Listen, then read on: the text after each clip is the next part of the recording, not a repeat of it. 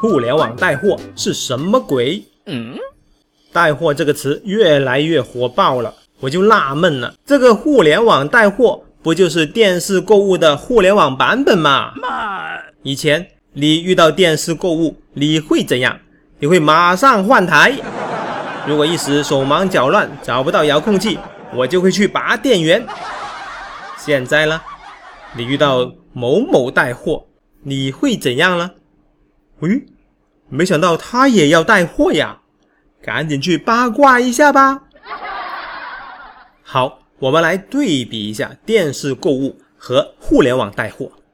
电视购物，虽然你不知道那个解说员是谁，但是你还是会觉得这个人还是挺认真负责的。拼命的夸这个产品如何好，拼命的说这个产品如何的实惠，原价九百九十九，现在只需要八十八，赶紧打电话来订购吧！打他。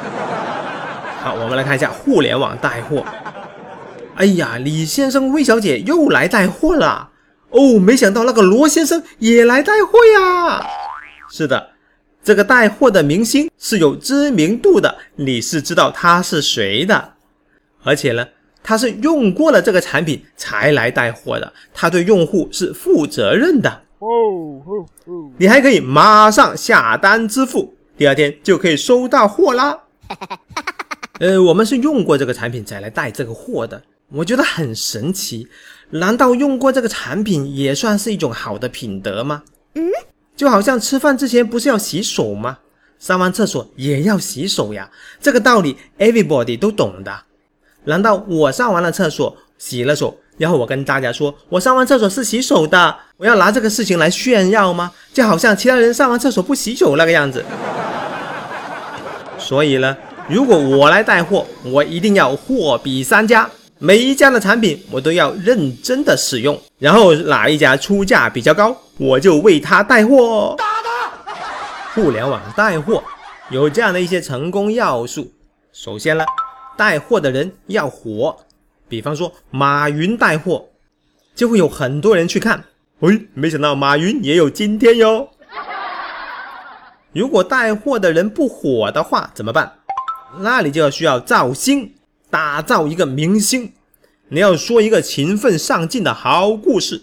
一年三百六十五天要做三百六十五场的直播呀，而且每一个产品都亲自用过。你还要让他上各种的综艺节目，到处宣扬他的故事。妈互联网带货的成功要素第三点，带货的人需要有洗脑的本领，要煽动冲动型消费。比方说，走过路过不要错过这种地摊式的话术就不适用。你需要这样子，Hello，我来了。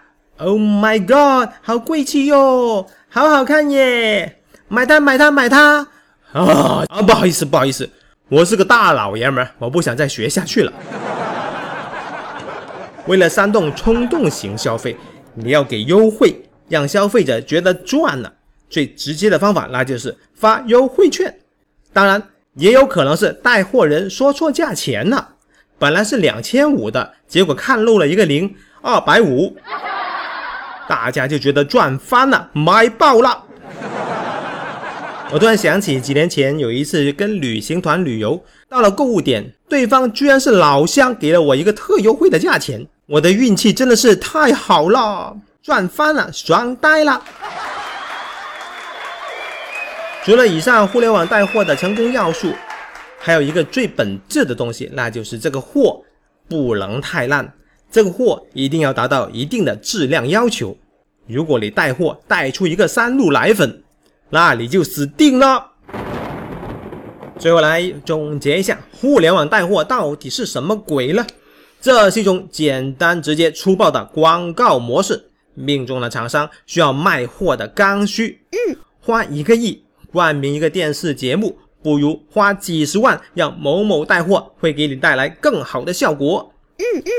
这是电视购物的升级版。当然，这个升级版需要你有名人效应，而且里面会有很多忽悠消费者的套路。